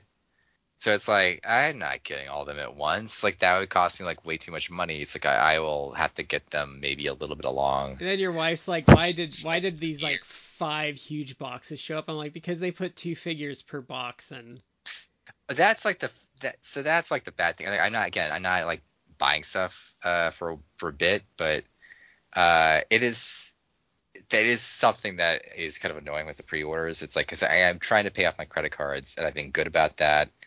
But it could be something that, like, let's say I have, like, I don't know, let's say I have, like, a hundred bucks to spend. And I'm like, all right, fine, I'm finally going to get some, like, of those figures I haven't gotten. So I'm going to get, like, three or four of them, or four of them. Uh, I could order them now with that a hundred bucks I have now. And all of a sudden, it's, like, a box full of toys comes out, like, three, four months from now. And I had to, like, justify that to my wife. It's like, but no, like, I bought it, like, months ago. It's, I'm not spending my money now. No, it's that, uh, awkward. That happened once because we something had happened, like something expensive happened, and we were mm. struggling. And this big ass pre-order thing came, and she's like, "When did you order this?" I'm like, eight months ago. Oh yeah, yeah, eight months ago, months ago.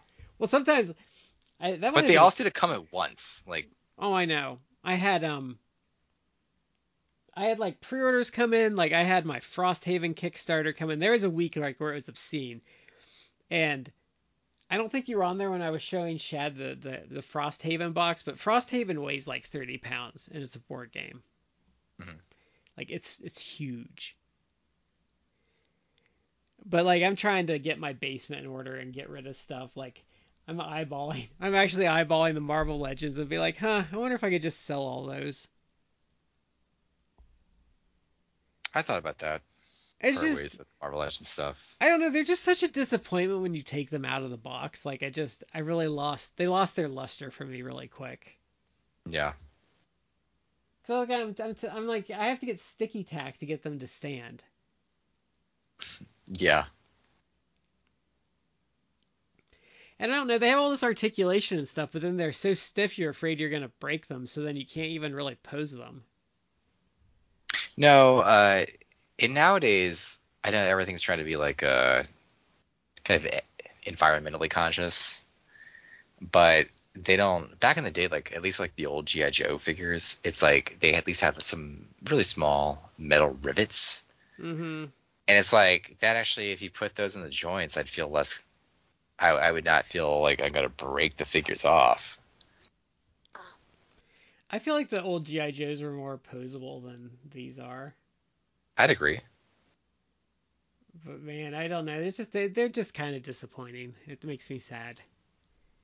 And like they're also they're also cheaping out on accessories now. Like you don't get the cool effects anymore. It's like, oh, you used to get three of these, well you get one now, and it's more expensive. Yeah. Well, I think um, I think that is going to be it for this week. Uh, Shad should be back next week. Um, Assuming he has power and internet, yeah. Which I imagine he would be. Or he doesn't lose them again. Yeah. But um, that is next week, and I don't think um, – this is just an F Y I. I don't think we're going to be doing any real hardcore wrestling content for a while, like watching anything, so – just as an F Y I, we'll probably be doing some wrestling stuff, but I think we're doing some comic stuff down the road and um, some other things. Mm. So uh, just an F Y I if you're listening, like we have a project going on, but I don't think that's going to start until the fall. So. Yep. So that is it for uh, this. Thanks for joining us always. Uh, what is it? Uh, we've been in two of the four corners, and you've been somewhere or other. You've been in one of the other two corners. Uh, yeah. Chad is in the, a corner in spirit, I guess. So we have a picture of him. Just yes. In, in one of the corners. Could, I guess we could put the, the baby in the, the third corner. Yeah, my daughter is sleeping in my lap the entire time. She's been like just sleeping. She can chew on the, the rope. She loves to chew at this point. Does she have so, teeth even yet, she, or is she too No, young? She has no teeth. Okay. Uh, I, we're kind of awaiting her to have teeth. Uh, we feel like it's going to be soon because she likes just putting things in her mouth and chewing on them. But I don't know. She doesn't have one. She doesn't have. Uh, she doesn't have one yet. That's, that's and um, she doesn't have what they call eruptions. She doesn't have any that appear to be breaking through the gums. That's really. how. Um. That's how small babies like learn about stuff is by putting it in their mouth. Yeah. Uh, yeah. I, and our older daughter, I, we constantly, I, I'm constantly being like, okay, don't have any of your small toys near her. She'll just put them in her mouth. We don't want her to choke. And if you don't want baby drool on it, you should probably pick it up. Yeah, but it's it's you try telling that to a toddler because you just I always like it's me gasping several times a day because she like will just take the baby's hands or arms and be like la da da da and like just like yanking them everywhere and I'm like oh I like I clutch my chest like in fear. Yeah. When uh, the funny thing is that the, the baby like like is either amused or loves it. She like gets a big smile on her face. Like I'm like no, you should not don't encourage this. Potentially violent behavior. We don't. It's dangerous. It's like, well, I know I just bit the shit out of you, but I'm cute. It's like, yes. Yeah. They grow up quick, though. Oh, she's my my youngest daughter is almost six months. It's like, what? She's damn, six months already?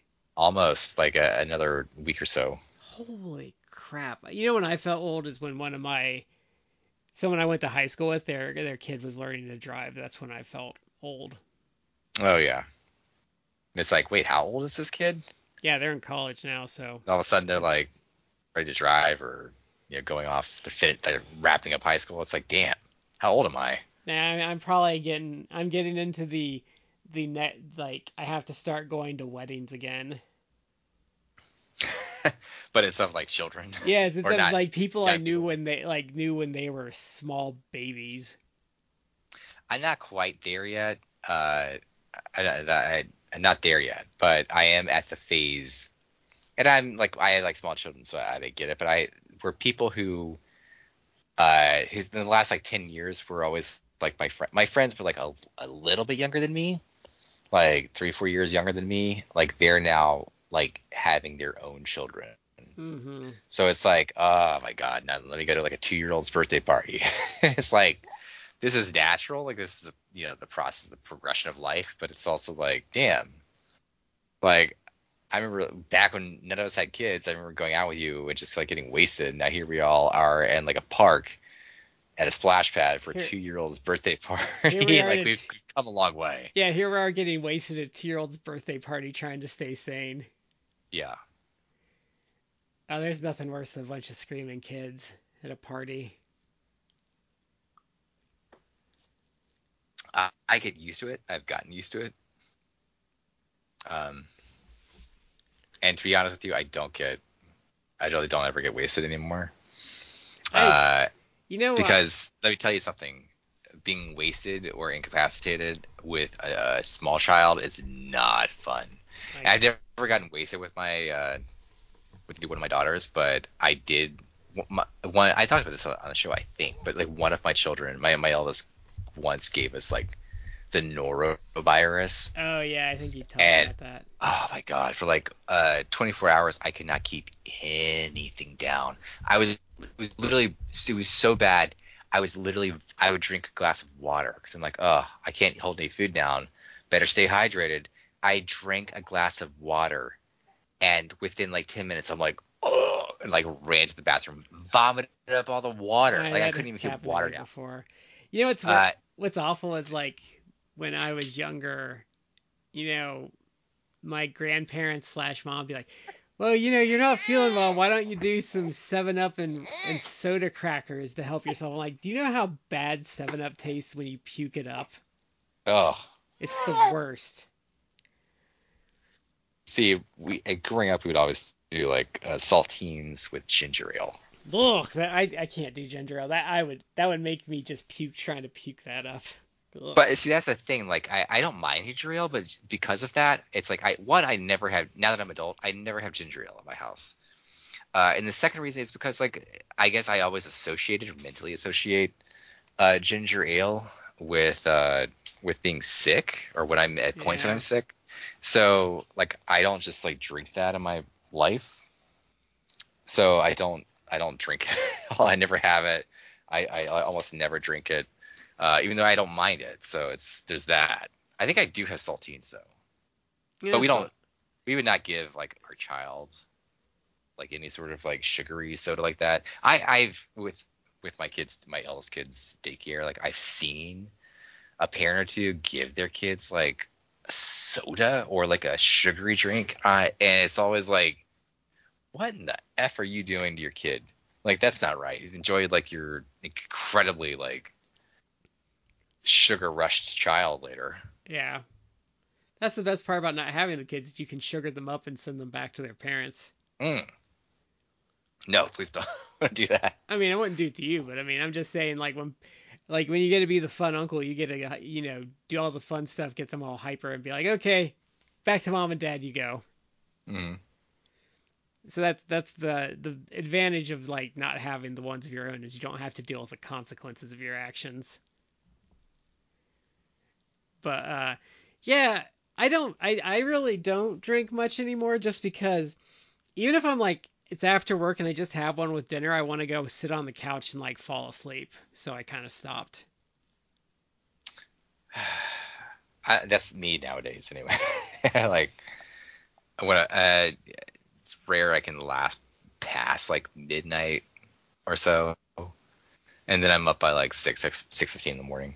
It's it'll be I'm I'm I've become king of it's like nine thirty on a Friday and I'm sitting on the couch like I refuse to go to bed.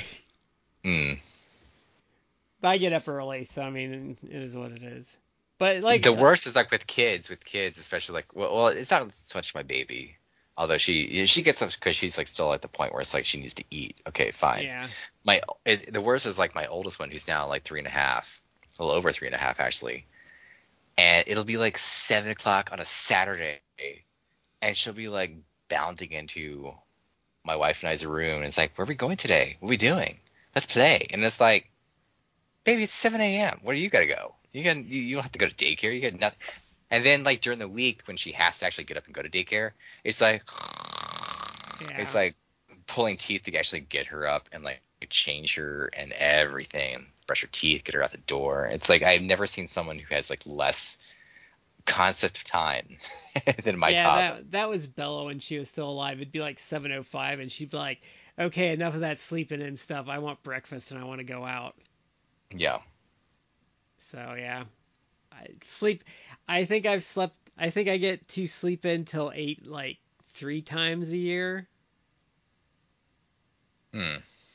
That's the other reason, like sometimes I can stay up late, but if I stay up till two in the morning, I'm still gonna be up.